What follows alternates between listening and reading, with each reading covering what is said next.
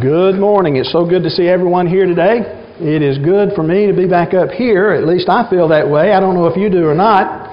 Uh, as I think about it, you know, in reality, I haven't missed a Sunday in preaching.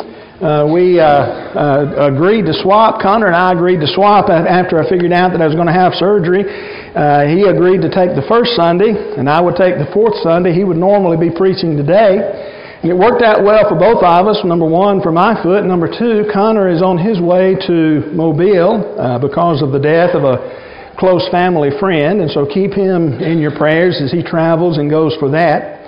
The other two Sundays with Justin Maynard and also with Ron and Don had been planned long before I even knew that I would have surgery. So it seems like I've been out of here for a long time, but in reality, we were about on schedule for what we had planned for this year anyway.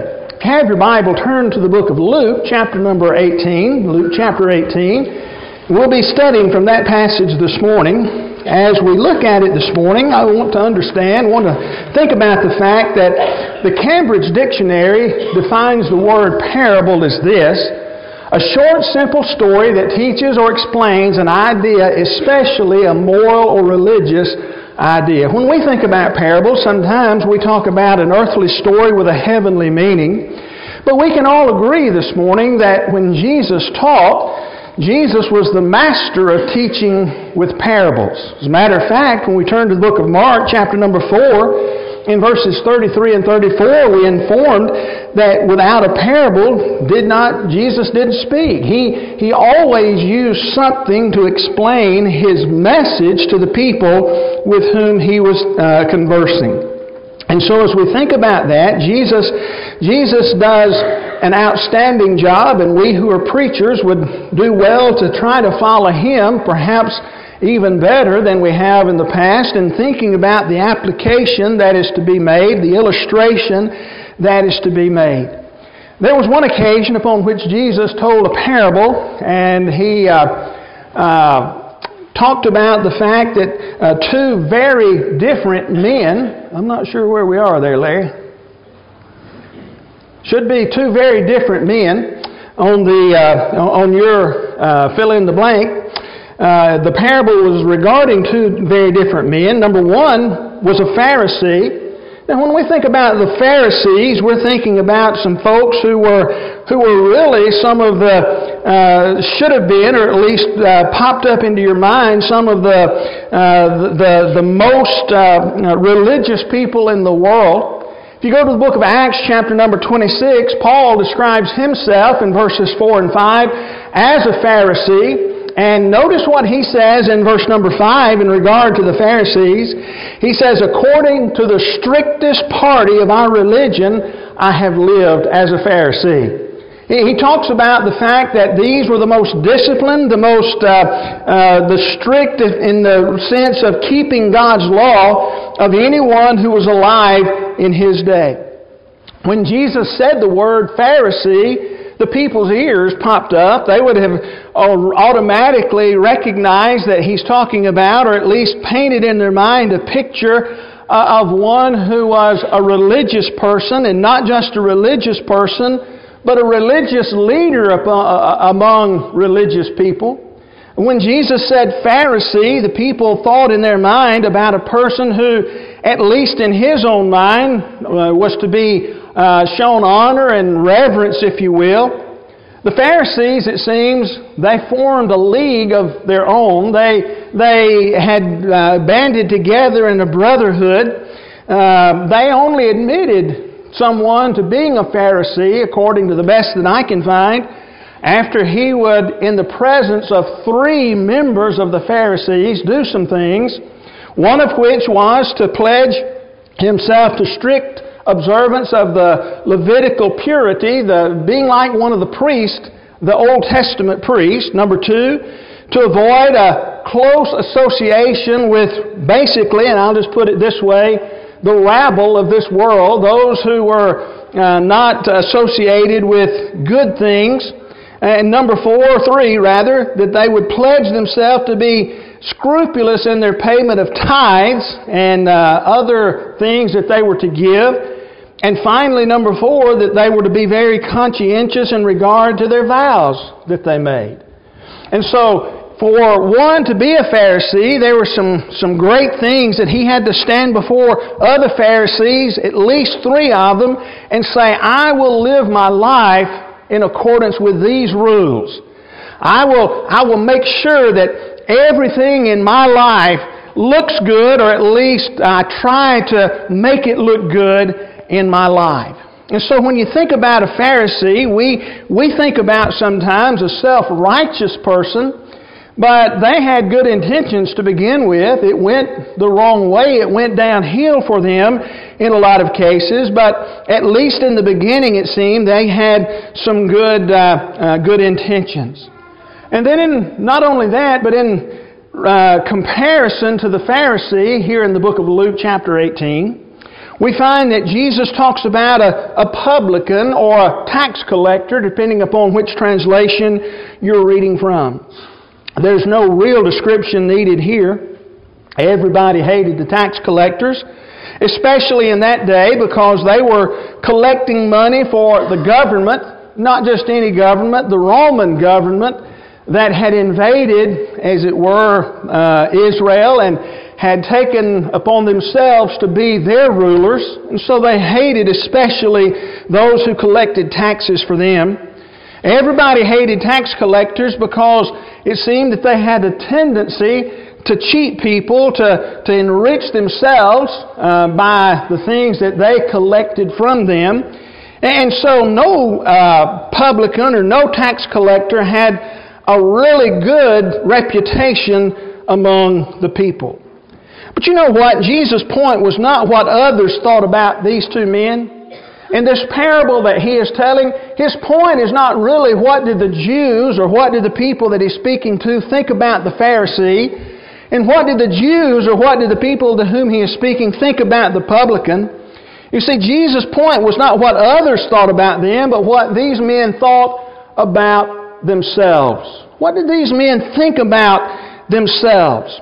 And so, as we look at that, one of the things that I have to understand and you have to understand is what Jesus is telling us, what He's teaching those people then and what He's teaching us today, is that we have, I'm not sure what's going on here, but we have, let me fill in the blank for you, we need to look inward and examine ourselves. We need to look inward and examine ourselves. The blanks look inward. And so that's what Jesus is really getting us, that's what He wants us to do. Now let's, let's take for just a few minutes this morning and let's talk about, let's think about what the Pharisee thought about himself. You see, Jesus reveals that to us here in this passage. What did the Pharisee think about himself? Look at verses 11 and 12 in uh, the, the uh, passage here, Luke chapter 18. And Jesus tells us what this man thought. He says, The Pharisee, standing by himself, prayed thus God, I thank you that I'm not like other men, extortioners, unjust, adulterers or even like this tax collector. I fast twice a week. I give tithes of all that I get. That's what this man was thinking about this man. That's when he looked inward, that's what he saw. Now look what he does and understand what he does. The Pharisee lists some things from which he abstained. You already see that on the screen. What was it that he abstained from? He said, Lord, I thank you that I'm not an extortioner. I don't cheat people. I, I, I, don't, I don't take things that are, that are not mine. You know, you can't help but wonder, and probably is so, that this man has already seen this publican who's standing over here, this tax collector who's standing over here, and the picture that he has in his mind of this man. And he says, I don't extort money from people. That's one thing. Number two, he says, not only do I not extort money from other folks, but I'm not unjust. Now, the word translated unjust is translated in other passages, as in Luke chapter 16 at verse number 10, with the word dishonest. I'm not a dishonest man. I tell the truth about who I am and what I am and what I need to do, and I always uh, tell the truth. I, I'm not a liar, and so I'm not unjust. And then he says, not only that, but number three, I'm not an adulterer. Can't help but wonder if, again, he's thinking about this poor tax collector and the life that he must have lived, the reputation that he might have had. And he may personally have known him and, and known of a situation, and he said, I'm not, I'm not like these other folks who are out here who are sexually immoral, who are cheating on their wives, who are doing these things that, that everybody knows that you shouldn't do. God, I thank you that I, I'm abstaining from these things. I'm not like other people in the bad things that they do. But then not only did he talk about the bad things, he lists the bad things from which he abstained, but he also, we're all out of, out of sorts here for some reason, but he also talked about some of the virtues which he applied. Notice again what he says in this passage. He says, I fast twice a week. Ordinary men fasted one time a week, but the Pharisees fasted two times a week. Now, God had prescribed in the Old Testament a fast during uh, at least one time of year, but the people had carried that a little farther, and the Pharisees had made it even more binding. They said, We will fast on Monday and we will fast on Thursday. We'll fast on the second day and on the fifth day of the week. And so he says, I'm, I'm doing that. Look at me, God, what, what I am doing. Here's, here's the virtue that I have in my life. But not only does he talk about the fasting, he talks about the tithing that he does. When he talks about the tithing that he does, we're reminded of what is said in the book of Deuteronomy, chapter 14, verses 22 and 23. They were to tithe of the grain, they were to tithe of the wine, they were to tithe of the oil, and they were to tithe of the flock. And yet, according to the book of Luke, chapter 11, verse 42, Jesus said this He says, Woe to you, Pharisees! Remember, one of them was standing here in the temple that day, but Jesus said, Woe to you, Pharisees, for you tithe mint and rue and every herb. You see, what the Pharisee is saying is, I go above and beyond. God, I do more than what you commanded me to do. And so as we look at him, he has uh, listed some things from which he abstained, and he's also listed some virtues which he applied. But I want you to pay close attention this morning to the passage again. Because the Bible says about the Pharisee who was standing by himself praying. If you notice in your Bible, you may see a little number beside that. You may have a note that's written down perhaps at the bottom or in the margin of your Bible. The translator's note says it can be translated in this way standing, praying to himself. This Pharisee was standing by himself and he prayed, but it can be translated standing, praying to himself. Matter of fact, in the New American Standard Version of Luke chapter 18 at verse number 11, those translators translated in this way The Pharisee stood and was praying this to himself God, I thank you. Now, it can be taken that he was standing there quietly, maybe even silently praying. That would be, in one way that we say it, praying to himself, right? He's not, not verbally mouthing words, not saying it so that people can hear it. It's interesting that Jesus knew what he was praying, but he is standing there praying to himself. It can be taken in that way. However, it can also be taken in a different way. It can be taken in the, fa- in the sense that this man was praying to himself. Alexander Maclaren, in his commentary, said it suggests that the prayer was less addressed to God than to himself. Do you see what this man was doing? Oh, yeah, he mentions God in passing, doesn't he? Oh, God, I am thankful that I'm not. He mentions that, but what he's doing is he's praising himself. His prayer was not so much uh, a prayer as it was a soliloquy to his own praise. To his own praise. Look at me. Let me challenge you. Is there anything for which this man asked of God? Are there any requests that he makes of God? He, he just tells him, God, look at me, how good I am. Or he's saying it for him, his own self. You know, that's sort of reminiscent of what is said in the book of Revelation, chapter 3, verse 17, isn't it? In Revelation 3, verse 17, concerning the ones that were of Laodicea, Jesus said, For you say, I am rich, I've prospered, I need nothing.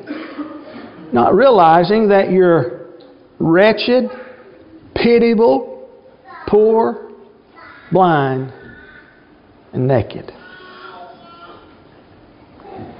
This man was extolling what he didn't do and what he did do.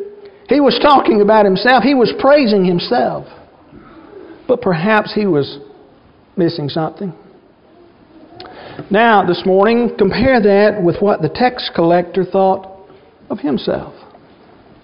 Think about what the tax collector thought about himself. Look at chapter 18 at verse 13. But the tax collector, standing far off, would not even lift up his eyes to heaven, but beat his breast, saying, God, be merciful to me, a sinner. Think about what is happening here. The Bible says, in regard to this man, that he was standing afar off.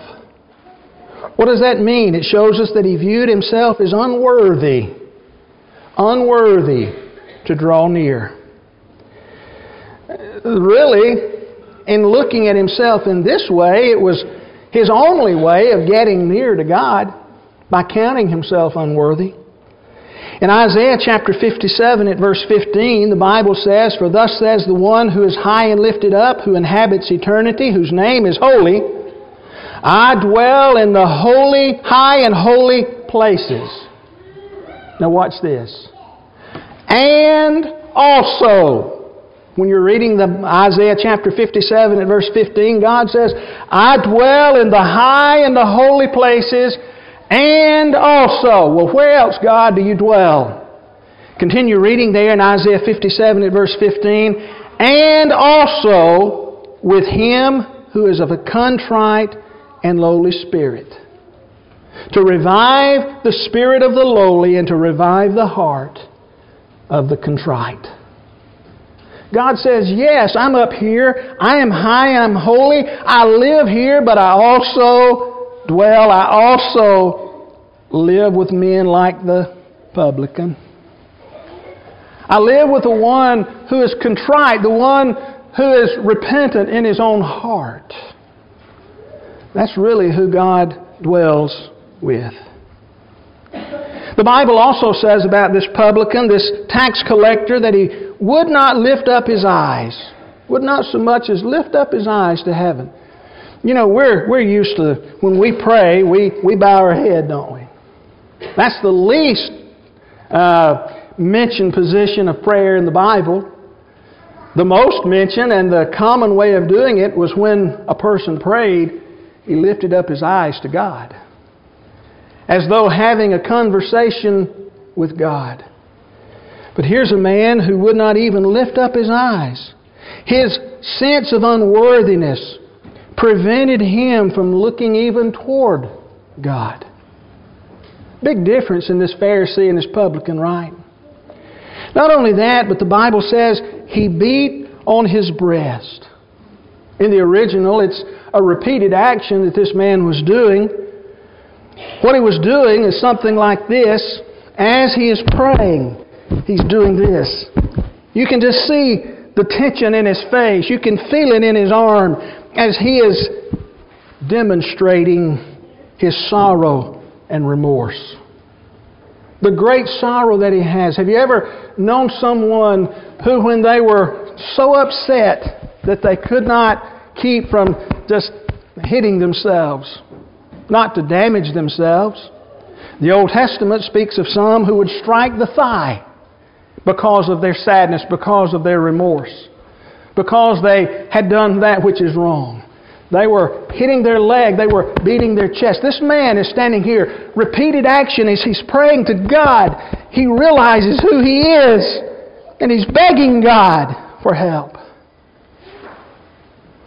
He beat on his breast.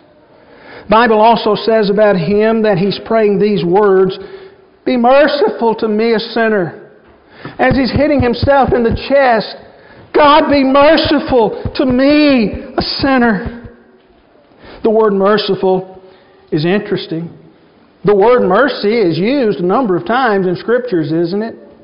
But the word that's translated merciful here is only used two times in the entire New Testament. This particular word is a word which uh, means something like this it means to be propitious or conciliatory and conciliatory. In the book of Hebrews, chapter 2, at verse 17, we find the only other place this word is used. Hebrews chapter 2, verse 17 says, Therefore he, who, uh, therefore he had to be made like his brothers in every respect, talking about Jesus, so that he might become a merciful and faithful high priest to the service of God. You saw the word merciful, that's not it so that he might be, become a merciful and faithful high priest the, in the service of God to make propitiation for the sins of the people. The word translated propitiation in Hebrews chapter 2 at verse 17 is the word that this man uses as he stands beating his breast, begging God to have mercy upon him. Literally, what he's meaning is this it means to appease the anger or wrath and restore to a friendly relationship. That's what this man is begging from God. Our sins bring upon the, us the wrath of God according to the book of Ephesians chapter 3, uh, 5 verses 3 through 6. But this man is begging he says, Be merciful to me, a sinner. The word sinner literally means one who misses the mark. And so the tax collector is begging God to no longer be angry with him because he's missing the mark. You see, that's what he thought about himself. I'm unworthy. Why am I unworthy? I'm a sinner. What's a sinner? I'm one who God is not doing exactly what you want done. So as he's standing there, unlike the Pharisee, who's lifting up himself and saying, God, look at me.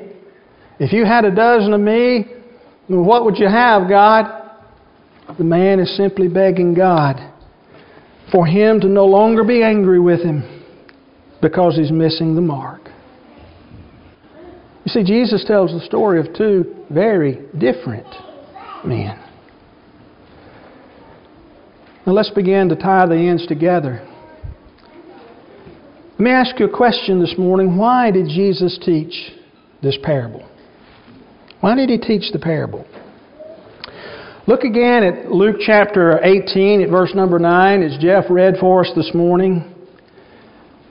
We're told literally why he taught this parable. He told this parable to some who trusted in themselves, that they were righteous and treated others with contempt. He taught this for the sake of those who trusted in themselves. The word trusted is translated in other passages in the New Testament with, with some of these words satisfied, sure, confident, persuaded,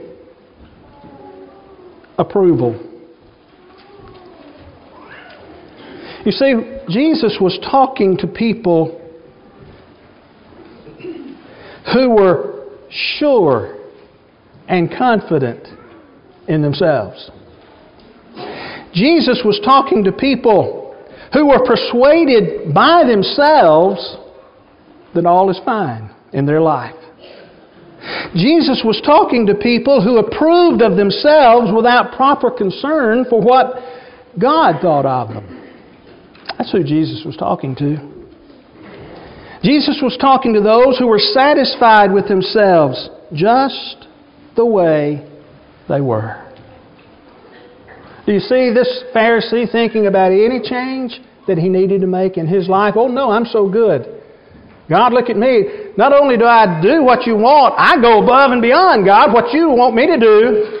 I'm not like other people. I, am a whole lot better than what other folks are. That's who I am. That's what he thought. Because he trusted in himself. Here's where the real rubber meets the road this morning, though. Look in your Bible, if you will, to the book of 2 Corinthians, chapter 13 verse number 5. 2 Corinthians chapter 13, verse number 5. The Apostle Paul writes these words Examine yourselves to see whether you're in the faith. Test yourselves. Are you do, not, do you not realize this about yourselves that Jesus Christ is in you? Unless indeed you fail to meet the test. Now consider closely what the Apostle Paul wrote. Examine yourselves. Test yourselves. Two different words that are used there. We won't go into detail in regard to those. Examine, test. Those who trusted in themselves, such as this Pharisee, he didn't really take time to examine himself truthfully, did he? He looked at himself and said, Here's what I see in the mirror. Here's what I think. Here's what I think about me. But on the other hand, this tax collector, he had examined himself, didn't he? he knew exactly who he was and what he needed. He knew his situation wasn't good. He wasn't perfect. None of us are. Not even that Pharisee. He wasn't perfect by a long shot. Paul says, examine yourselves. This morning, when you look at yourself, are you sure and confident in yourself? Or are you sure and confident of yourself in the Lord? Are you trying to make it on your own? You know, that goes two ways, doesn't it? I try to make it on my own, I can boast probably will fail. Or when I try to make it on my own, I can get discouraged because I have failed. When we examine ourselves, are we sure and confident in ourselves or in the Lord? You see, the only way that the man, the publican, the tax collector, could have a relationship again with God was to beg his forgiveness, for God to give it to him. Number two, are you persuaded within yourself that everything is just fine, or are you persuaded of such in the Lord? You know, it may be this morning that as you look at your life, your, your life may match up with what's written in this Word. That's great. No problem whatsoever. More power to you. Keep on going. But if we're persuaded just within ourselves that everything is all right, without anything to back it up from right here, we may need to make a change in our lives. No may need to it, we do. Are you this morning merely approving of yourself or are you being approved by God? There's a lot of folks who approve themselves, right? Pharisee approved himself. He thought everything was fine and dandy and he was happy with himself. Question was, was God happy with him? Did God approve him? And by the fact that Jesus told the story, used that parable, shows God was not happy with him, did not approve him. Number four, you're satisfied with yourself? Are you pleasing to God? Big difference in that. Pharisee was satisfied with himself, but he was not pleasing to God. Which brings us to the major question of the lesson today. Who are you trusting this morning? You remember Jesus told the parable for some who trusted in themselves. This morning, who are you trusting? Like the Pharisee, are you trusting in the bad things that you leave off and the good things that you do? Trusting in yourself? Or are you like the tax collector who was trusting in the Lord and humbly submitting himself to God? Are you like him, trusting in him and humbly submitting yourself to the Lord? Jesus taught with parables. And he taught one a long time ago that we need to hear today. Sometimes we look around because we're church members and we say how good I am. We need to be very careful. We need to be more like the publican, don't we? Always dependent upon God.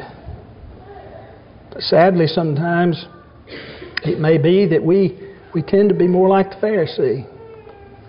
If that's the case, we need to make a change. We have to ask ourselves the question because Paul says we are to examine ourselves. Who are we trusting? You know, our theme for this year is inward, outward, and upward. What I intend to do this year is each month we'll take one lesson that looks inward. We'll take a lesson that looks outward. And we'll look at a third lesson that looks upward. We'll do that repeating throughout the year, each month. Inward. That's where we're looking today. We need to take a look at ourselves. Who are we trusting? It may be this morning that you need to place your trust in the Lord because you haven't done that before. To become a Christian, to put your Lord on in baptism. It may be this morning that you've done that, but now you've left Him out of your life, made a change, need to make a change, come back to Him. Whatever the case may be, if you need to respond to the Lord's invitation today, why don't you do it right now?